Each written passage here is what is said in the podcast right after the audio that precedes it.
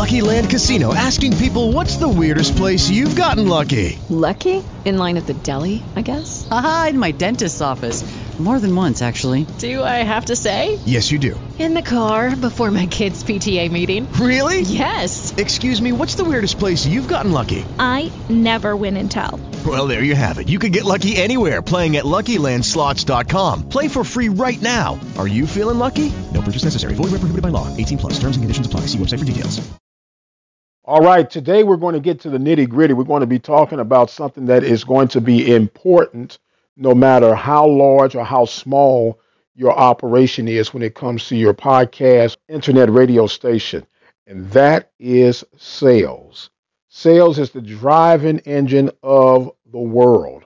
No matter how good your product is, no matter how great your information is, you have to be able to sell in order to get the momentum necessary and to keep the funding flowing to keep the program alive. Now, there are a couple of areas that we're going to focus on when it comes to how to generate funding for your podcast. There are areas that we focus on in particular that has been a great run for success rate at the Open Mic Broadcast Network. The number one is through donations. Donations are key, especially when you're talking about community regional content. The reason that is, is because people know it's hard to find when we recommend if you're going to do a sports podcast like we do, don't go and try to fill a void that is already oversaturated. Professional sports, I love it, but it's already, as we mentioned, oversaturated. So when you hone in on a particular area or a particular level, we cover high school, college, and we do some local little league when it comes to baseball. Those are niched out markets that people cannot just go at the flip of a dial or the flip of a channel find that particular topic. So when you create that, your content that you're producing, it helps people to understand that it's rare to have their school or program covered. It is an encouraging factor for them to help support the programming by making donations. And you can do that by using PayPal. We use PayPal because it's safe, it's secure, everybody knows it.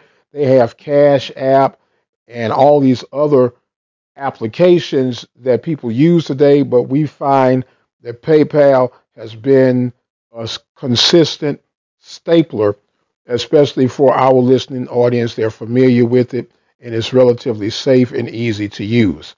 The number two way that you can get funding coming toward your programming is by way of sponsorships.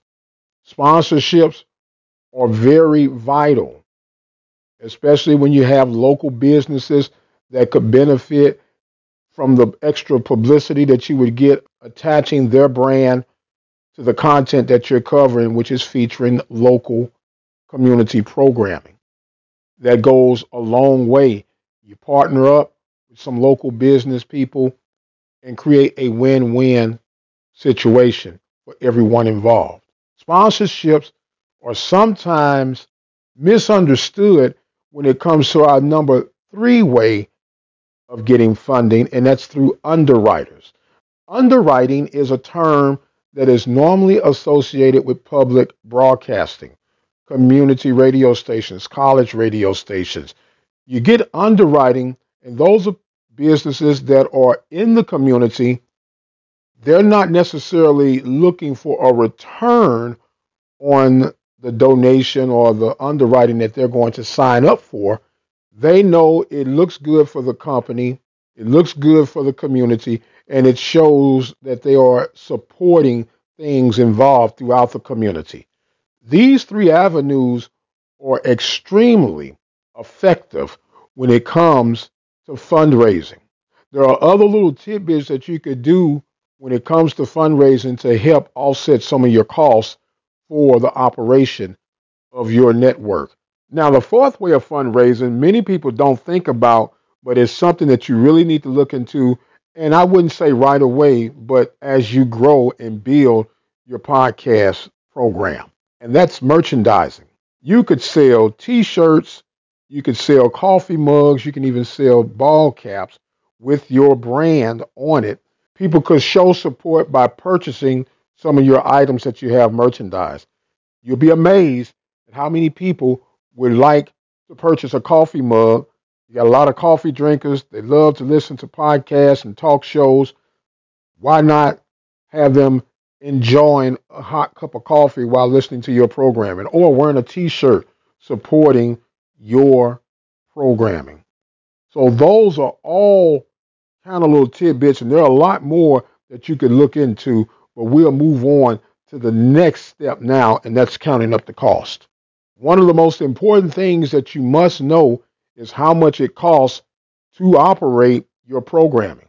And when you understand the operating costs, and when I say operating costs, you need to have it down to the nanosecond of what it costs for you to produce everything. We break things down from a year down to the month and even down to the hour what it costs for us to generate a programming. That way, what sounds like overkill on the surface, you can have a better gauge on what to charge and ask for a suggested donation to help your program to keep flowing. When people ask all the time, well, how much should I charge? How much should I charge? Once again, those determining factors are going to help you get a true gauge of what is a fair market value for your production costs, for everything that's connected to production costs. The time it takes you to come up with the content, the time it takes for you to script it out, the time it takes for you to edit, if you're going to be doing post production, and everything involved, all that has a cost factor. And that's how you come up with a bottom line. Now, there's a general rule that people should govern themselves by. And it may sound extreme to those who are just getting into the salesmanship part of it, but you should range a dollar per minute. And I know that sounds like man, that can get pretty expensive. It's sixty dollars an hour is what it comes out to be. That's not as expensive as you think when you go and price what it costs to get on any terrestrial radio station. And I know people saying, well, this is not terrestrial radio. No, it's not, but it's just as valuable, if not more powerful, than terrestrial radio. Remember, we talked about in our training series, terrestrial radio has a cutoff point. Internet radio podcasting is unlimited.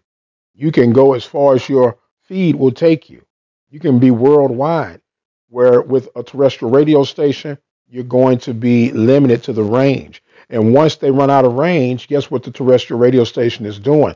They are telling people to download their app and go ahead and continue listening to their programming.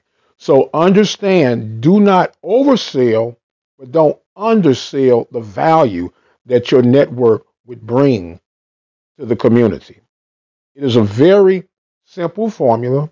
Once you break it down, and you might have to even start off with bartering with some clients. People somewhat are skeptical, not real sure. They know they need the publicity, but not necessarily understanding how they could actually get it done. Another little tip that you could use to help you with some sales leads would be a simple flyer that you could make. I like to take the one sheet of paper and create four flyers within one. They all repeat the same message. You cut them up in four parts. So now for a hundred pieces of paper, you have 400 flyers, and you want to make sure that the information on that flyer is going to be to the point. You don't want to try to tell your whole story on a flyer. The flyer is an attention grabber where you can just go ahead and say, here's who we are, here's what we do, Here's how you contact us for more information. Make it short, quick, to the point, big enough fonts where people don't have to strain to look at it. And if you would like to get fancy, then you could always invest in the postcards, the old postcards that you used to send off when you were visiting here, there, and everywhere. Those are great tools. You can go to Vista Prints or any online printing company. You can get some real creative and colorful postcards that you could distribute it that way. You can get anywhere from 500 to 5,000 if you wanted to add a little pop to your marketing strategies to help not only gain new clients, but to let people know that you're in town, that you have a service that is going to be beneficial to the community. So if I were you, I would get two separate flyers working. A, a flyer to let them know that we're providing this service, quote unquote, in business. And then the second flyer would be to let people know that they have an opportunity for their message to be heard by partnering up with our programming. Another great way of getting your message out, letting people know that you're in business and there's an opportunity for them to partner up with you, is to make a simple tri-fold brochure. You put the right information in there, make sure that it's not date sensitive. When I say date sensitive, you put the information in there that's going to be relevant, that no matter when a person picks it up and read it, it's still going to hold true. Trifold brochures are absolutely powerful. And they're miniature billboards for you that you could have displayed, laid out in local restaurants in town, local businesses in town, not only for that particular business, but for people who are coming through that would like to take advantage of the opportunity to A, know that you're offering this programming, and once again, an opportunity for them to partner up with you. And last but not least, for literally pennies on the dollar. And that is simply using a rubber stamp. You can use a rubber stamp with some neon colored sticky pads. Put your message on this sticky pad and you can post them on car windows, in department store parking lots, church parking lots, anywhere there's a public gathering. You're talking about very quick, efficient way of getting your message done. It is so cheap. You can buy a rubber stamp for 20 bucks. You can get assorted color sticky pads for maybe five, ten bucks. And you have as many instant flyers to get your message across. Now, you can't get an entire paragraph across, but be creative and don't be afraid to purchase more than one stamp for various messages. And these are creative and fun ways to build your brand throughout the community. Let people know that you're in town. So, as we summarize things when it comes to your fundraising, you have four categories of fundraising donations, sponsorships, underwriters, and merchandising. Mix and match those.